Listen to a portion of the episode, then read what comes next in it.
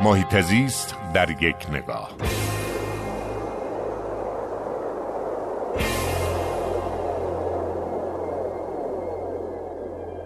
اخیرا یک مدرسه در امریکا یک شعار جالبی رو برای خودش انتخاب کرده. مدرسه یکی از مدارس وابسته به دانشگاه هاروارده و میگه که ما دنبال پرورش دانشجویانی هستیم که شجاعت رفتن به دنبال آرزوهای خودشونو داشته باشن.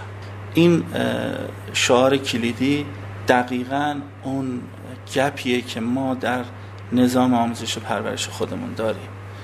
ما هم باید رویه‌مون رو به نحوی تغییر بدیم که دانش آموزانی که از مکتب نظام آموزش پرورش جمهوری اسلامی ایران فارغ و تحصیل میشن اونقدر شجاعت و درایت داشته باشن که حاضر باشن هزینه تحقق آرزوهای خودشون رو بپردازن و بنا به مسلحت های مختلف از خیر رسیدن به آرزوهای خودشون نگذرن که این خودش آغاز افسردگیه و می‌تونه باعث بشه که نسلی در کشور به وجود بیاد که اون نسل متاسفانه برخوردار از روحیه‌ای که ازش به عنوان وندالیسم یا بی تفاوتی یاد میشه.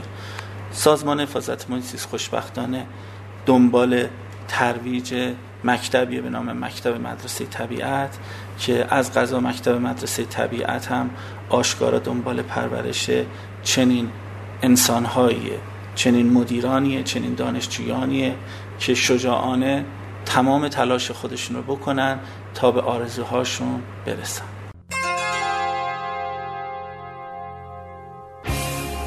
هر جا حال محیط زیست خوب است حال مردم خوب است.